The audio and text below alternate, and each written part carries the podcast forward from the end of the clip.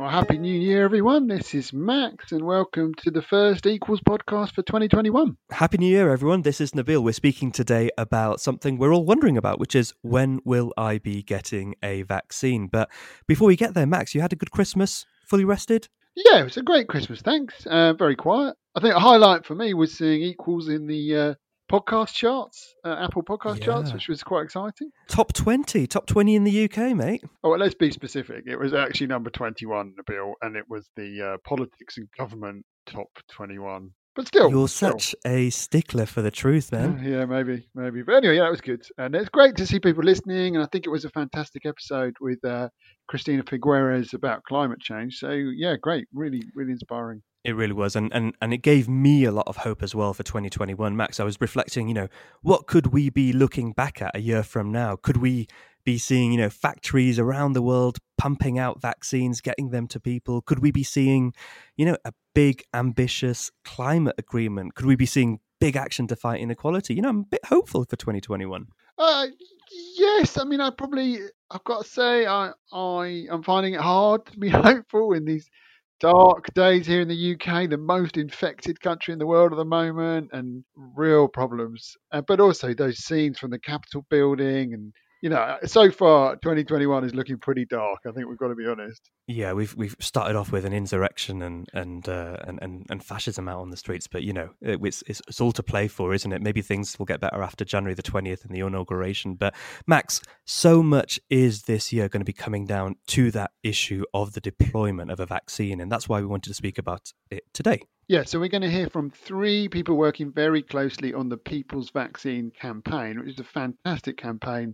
Uh, listeners should get involved in, uh, if you haven't already, uh, fighting for vaccine access uh, for everyone everywhere, and particularly fighting big pharmaceutical profit. So, uh, yeah, that's going to be really interesting. Yeah, so we'll be kicking off speaking to Doctor Mohga Kamal-Yanni and to Anna Marriott for that for our interview. Now, Doctor Mohga uh, has been brilliant over the years. She's really been on the front lines fighting for access to medicines, really at the fore of this campaign today, seen through H I V AIDS. And we're also going to be hearing from Anna, who's also an amazing health advocate and a scourge of the World Bank, uh, and has some real insights on this. We're going to talk to, talk to them together, so it's going to be a, a great conversation, a great update on where we are on the People's Vaccine. Absolutely. And we look forward to wrapping up as well with Nico Luciani, really been at the fore of work on human rights. He's helping to lead efforts for a people's vaccine in the United States, you know, pushing Joe Biden, President Joe Biden, on a people's vaccine. Yeah, it's going to be a great episode. Let's get on with it. Let's do it.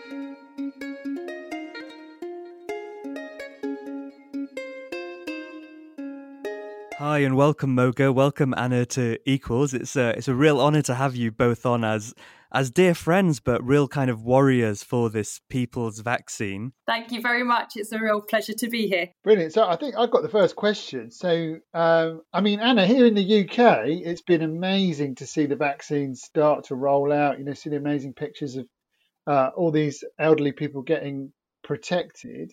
And it, you start to feel a little bit of hope, although obviously it's tempered by the big rise in cases, but some hope that there is light at the end of the tunnel.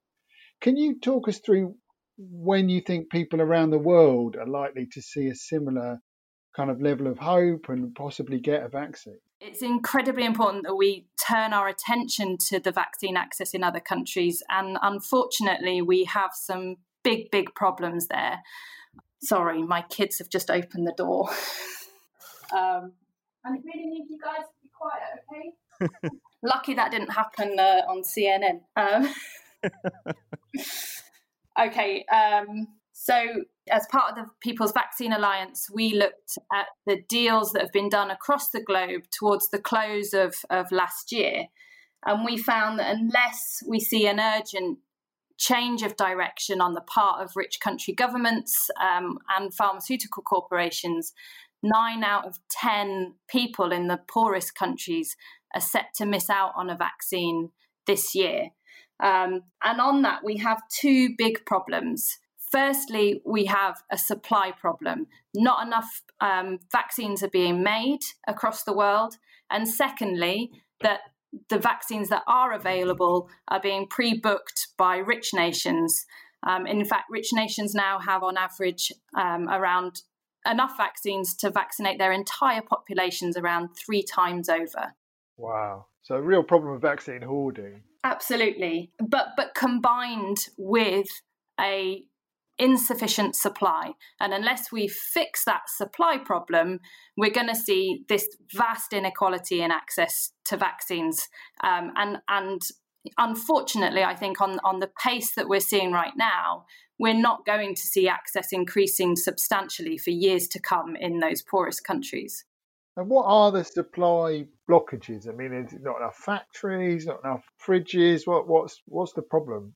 So fundamentally, it's coming down to the fact that these vaccines are currently under the private ownership of individual pharmaceutical corporations.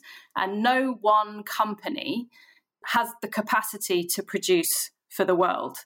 Um, it never has had to before. We're in unprecedented times. Um, the need for a vaccine is global and um, and urgent. So what we need to see is those pharmaceutical corporations sharing their vaccine recipes, um, sharing the technology um, to make those vaccines openly, um, in an open and free way, so that more manufacturers can get on board in the global effort to scale up, ramp up that production, and if you like, flood the world with cheap, safe and effective vaccines so, so that everybody can have access and we can end this crisis as, as quickly as possible. Anna, you, you've, you've put that really clearly, and, and, and let me just bridge there now to Mohga as we just try to understand precisely what exactly needs to be, needs to happen. And Mohga, let me put it this way, and I know you've you're working on this people's vaccine issue, you've worked on these issues on access to medicines for many many years. Let me put it this way, you know, you're sat there at the table, you've got an audience now, the C E Os of AstraZeneca, of Moderna, of Pfizer, they're sat right there in front of you. What do you ask them to do? I think I will just say, let's look at the facts. So this is not about my opinion or your opinion, this is about the facts. So the fact is, we are in a pandemic. That pandemic is not, not only um, causing more, you know, death and and um, uh, illness and, uh, you know, worries and public health problems, but it actually causing economic problems, which sooner or later will affect you as companies and will affect um, your workers. So so that's a fact. The second fact is that given that it is um, a big pandemic that the world hasn't faced um, before at that scale um, and that depth and for that long, don't you think that we need massive and creative solutions? Third fact is that not one company, including all of you, can produce enough vaccines to the world, the whole world. Next fact, given that we don't have enough vaccines at the moment, we'll have to prioritize. So you need massive and massive doses. Now, massive doses in normal life, it will mean more doses, more volume basically means more profit in normal life. Well, we're not in normal life now. So more doses are absolutely needed, but not to make more profit. More doses to save lives so that life can go back. The other fact is the public health imperative in the sense of the longer you leave the virus kind of, uh, you know, jumping around in the planet, the more chances we have for mutations. We don't know if tomorrow's mutations, your current vaccines, or even adaptation of your current vaccines would work, you know, to be effective against these mutations. So from a public health ground, we do need to do the supply, like what Anna talked about. This is the biggest problem, the supply. You and Anna have spoken here about sharing. You know, in simple terms, how does that actually happen? Is it, you know, I've heard, you know, we've we've heard about the World Trade Organization, and there have been decisions there to suspend patent rights. There's also this pool, this COVID technology access pool at the World Health Organization. Could you just explain to us what's going on there? So on the World Trade Organization, there was a um, proposal from South Africa and India to for a temporary um, waiver on intellectual property related to COVID tools, so vaccines and other things. And that, so that what would that do? It would allow uh, companies, other companies, to produce the vaccine or a, med- or a medicine, if there's a medicine, without worrying about, you know, fighting intellectual property with, with the originator companies. We tend to forget that it's not one vaccine, one patent. It's not like that. There are there, there are drugs that have seven hundred patents, so you have to go around and find who owns the seven hundred and, and kind of negotiate all, all that. But if you have a waiver, you don't have to worry about that. So that's a waiver.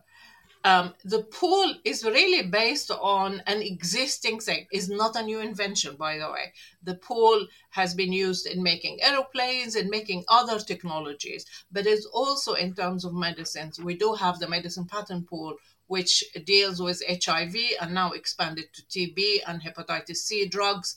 And basically, it the way it works is like a, a one-stop shop where companies that hold intellectual property license these intellectual property to the pool. The pool sub-license, so basically negotiate licenses with companies, with other companies, um, in the case of H I V, generic companies, who can produce under this license, and then W H O pre-qualifies, so basically check the quality of the product. So we sort out the quality. In terms of the vaccines, they're slightly different or, or kind of a little bit more sophisticated, if you like, because they are biological products. They're not chemical molecules. So therefore, what you need, you need two things. You need the intellectual property rights to be waived or to be licensed, but also you need the technology to be transferred. So you need the, the, the company to put, or the research institution for that matter, to put all that in the pool so that technology can be transferred. Got it. Thank you for that. So that means that if I'm a farmer producer in Brazil or in South Africa or in Pakistan, and then the pharma companies which currently hold the patents, hold the intellectual property rights, hold the know-how, are part of this pool, I can then get sub-licensed to also make the vaccine, right? And make tens and hundreds of millions of those to reach people. Is that is that right? That is right. If you are a company that actually can do that, you might need a little bit of um, technological development. And it's not, it, I, you know, I I can't kind of get a license and do it in my backyard. So this is the issue about quality. Everybody worries, oh, any company can. No, not any company can make it. It's companies that, and they, and yes, admittedly, there's not like uh, hundreds of thousands of companies that can produce vaccines in the world, but there are some. I mean, I think uh, this all sounds very nice, um, but I, I, I think a lot of people would probably say that it's a bit idealistic that these big firms are going to share their technology, share their I P. And what, what do you say to those who, who say it's surely it's fair that, you know, corporations that are making the vaccine should be allowed to make some money? In fact, they have to make some money to exist, or else we wouldn't have a pharmaceutical industry. Let me, Anna, let me ask you that one, because uh, Mohga's just been explaining.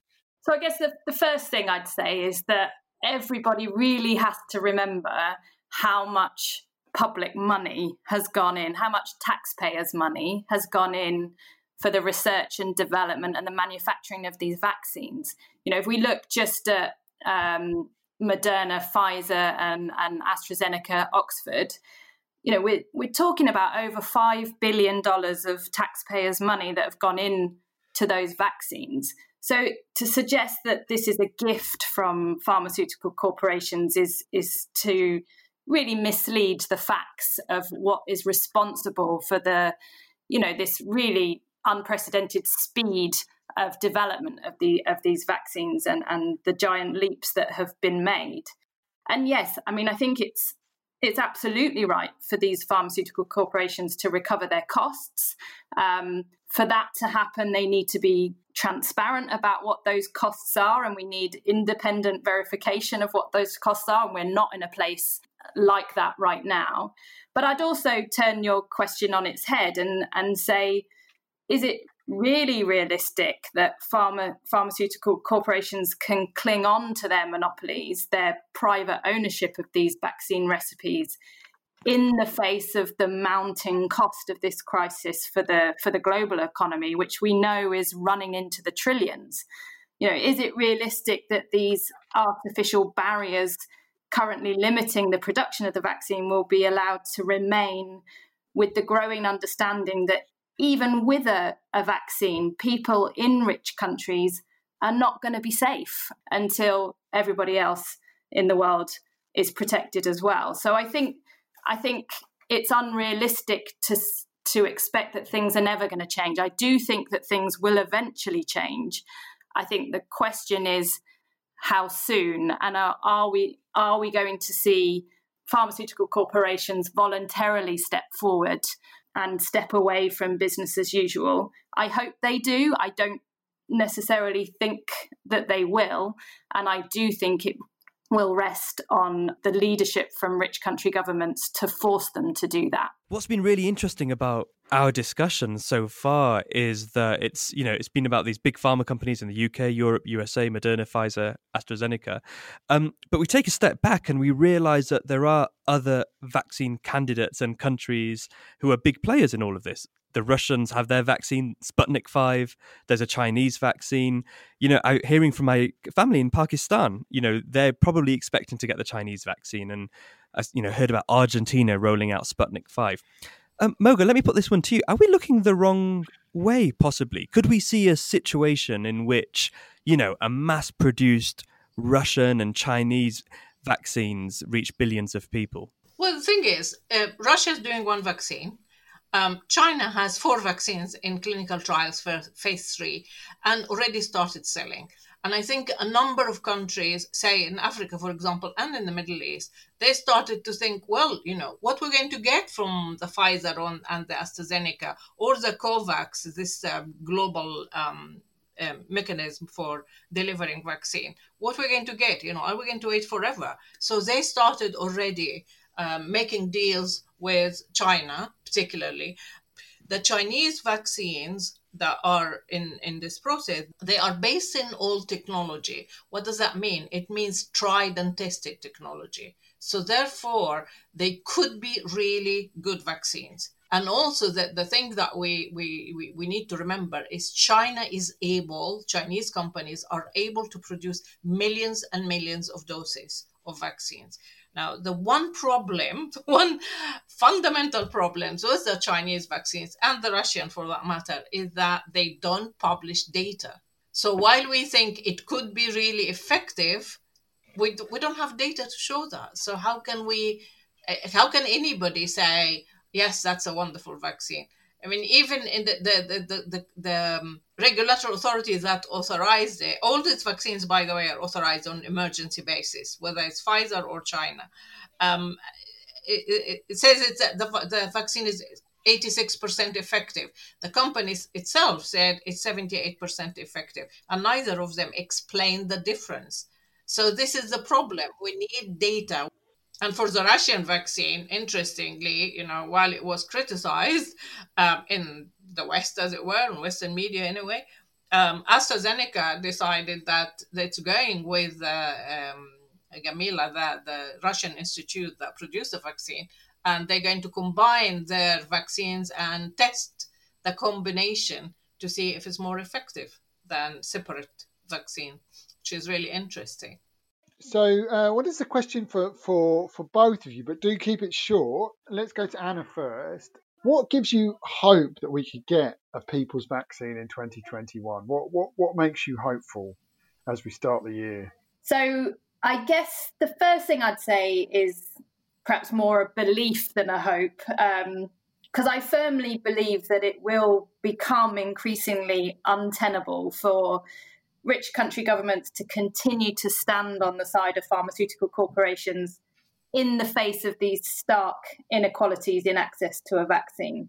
Because let's be clear, unfortunately, I don't think it will be the moral argument that wins this thing. I think it will be those that realization amongst publics and leaders in rich countries um, that we are genu- genuinely not safe until everybody's safe. But I think what gives me hope um, is that there is growing momentum on the side of a people's vaccine. Um, the U N Secretary General has backed it.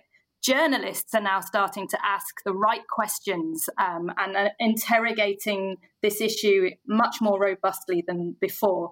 The Pope over Christmas called out the need for fair access for a vaccine, and even the I M F and the World Bank are now making really clear that the the global economic recovery is dependent on fair global vaccine access. Fantastic, fantastic, Anna. And and Mohga, are, are you feeling that same sense of hope as well? Uh, yes, although to be honest, getting up in the morning, I don't think do I have hope or not. I think I just think that we've got to go, we've got to do it, and um, and that's based on before. This is déjà vu for me, you see. I mean, I, I lived through the the crisis of H I V when the medicine was in the north and the the death was in the south. This one we have death in north and south, but the the vaccine is still in the north. So so yes, it's constant pressure that will get in. And I think the the other thing that w- the more people get vaccinated in the north, the more they realize that I am vaccinated. They can, um, they they are recept. They would become receptive to the idea of I am vaccinated. I'm okay. How about these people over there? So you get the solidarity. You get the solidarity, which is important. That's an amazing rallying cry to to finish on. Thank you very much, Anna. Thank you very much, Mohga. Thanks, guys. Thank Wonderful. Thank you.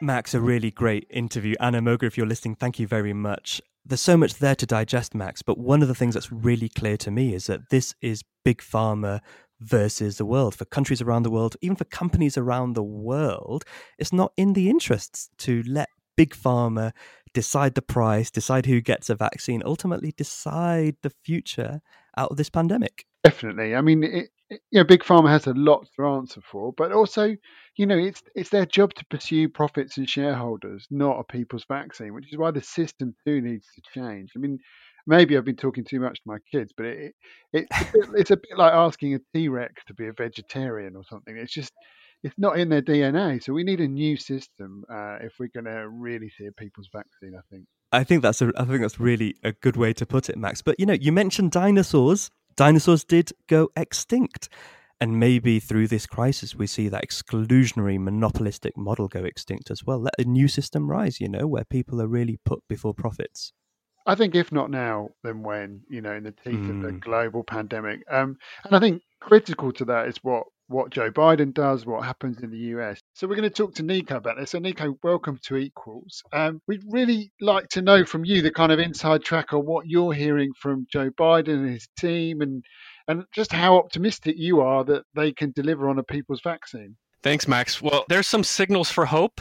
I think it's very early on, obviously, but in terms of the personnel and the policy, we, we've seen some very interesting uh, developments. He, first of all, Biden is surrounding himself by a, a really excellent team on the COVID tax, task force, the real focus on racial inequalities uh, under COVID, and a, an interesting mix of backgrounds and perspectives where I, I think there's a lot of potential to get this done. In terms of policies, I won't go into detail, but just, you know, just last week, Uh, a senior official uh, of the Biden transition team said, we're going to use every lever we have uh, to create more vaccine. And he went on to say that going towards the Defense Production Act, where the government would have the, the potential to really upscale production, he says this might be necessary because the current plan has the manufacturers ramping up across time, but it's not going to be enough. And so we see some really im- important um, and, and I think hopeful signs from uh, this very early administration.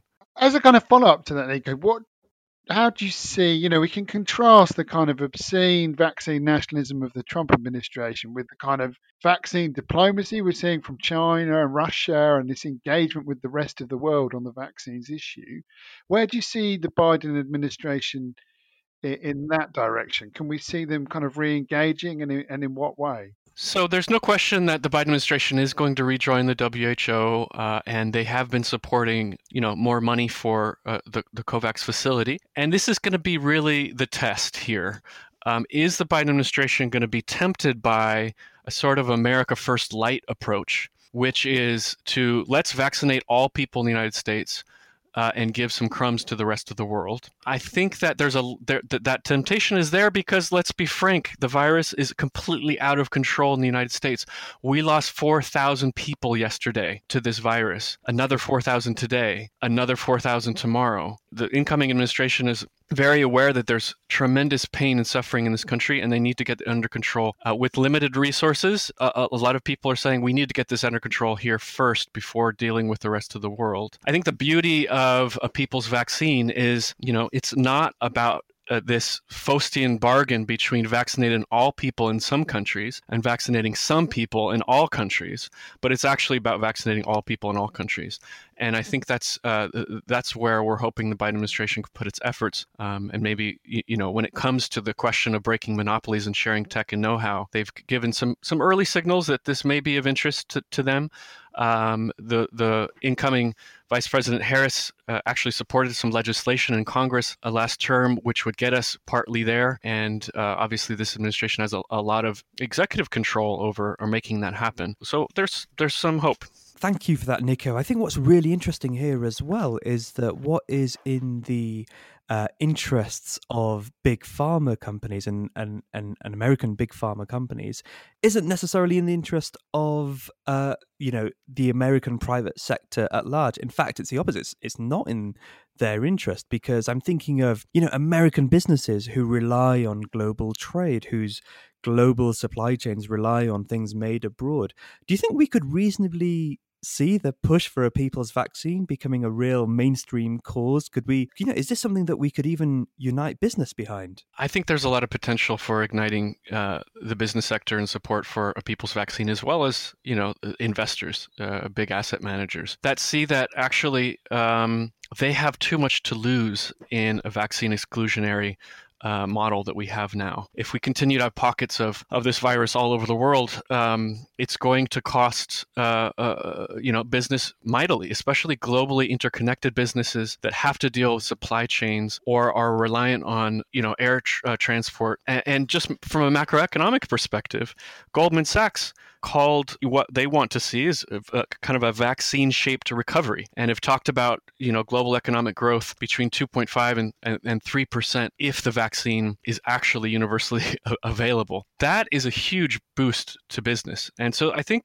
the, the, the business sector has really a question to, to deal with. Do they move forward to support a People's Vaccine to expand economic growth and really uh, iron out some of the, the, the complications in their supply chains? Or do they continue kind of to sacrifice the global economy at the altar of the protection of patent rights, which uh, yeah. which keeps, continues to be the model at present. See, you hear that, Max? You know, the world isn't so black and white. You know, there's you know lots of lots of colours there, and you know, business on the side of good. We could have business on the side of a People's Vaccine. Yes, Bill. Uh, it's good that you're speaking out for the the wider corporate sector. And uh, I think, great, I think we need some their, balance here on Equals. Great, you've got their interests at heart, you know, as our resident neoliberal stooge on the on the show. Yeah, clearly. Yeah. Clearly, clearly. I'm just I'm just trying to win change for the world here. But um, Nico, this is, you know, these are some positive signals, but it's also, you know, we've been pushing now for a People's Vaccine, you know, under a year.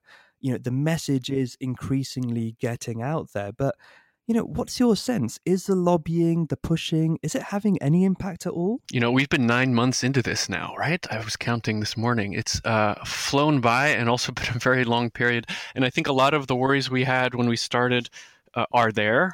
Uh, and continue to be there. But we're also facing now a, a really interesting point where it's gone viral, pun terribly intended, and Indeed. People are talking about People's Vaccine everywhere, including within business Uh, halls of uh, people we've talked to. I think that whether we're going to win this or not is a matter of time. It's not a matter of uh, if. Um, we've got the, the right vision. We've got the right um, aims. And it's just a matter of how many lives will be lost, how many jobs will be lost, um, how many dreams will be lost. And I think people are realizing it now, just now when the vaccines are starting to hit arms, how unequal the system is and how it needs to change. So I've seen, you know, just over the last month, tremendous support from organizations across the United States. You know, just last month, we had more than one hundred high-level leaders across the spectrum, public health experts, racial justice advocates, faith-based and labor organizations, um, uh, Nobel laureate economists, and, you know, entertainers and artists sign a public letter to Biden calling for, a, uh, very clearly calling for a People's Vaccine.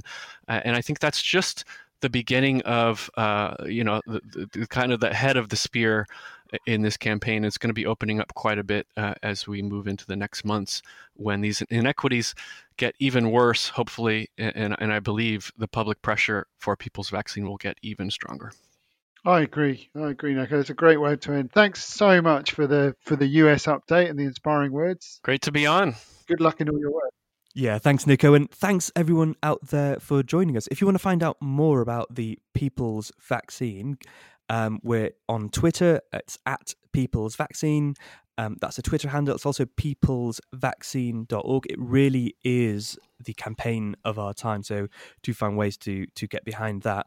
We'll also be coming back to you in a couple of weeks with our next episode, timed with the uh, the great Festival of Wealth, the Davos World Economic Forum, which which won't be in the mountains this year. It'll be online, but we'll be bringing you um, a bit of a billionaire uh, inequality special then. Yeah, it should be good. Looking forward to that, our annual billionaire bashing. Um, should be brilliant. All right. Thanks, everybody. Speak to you next time. Thank you.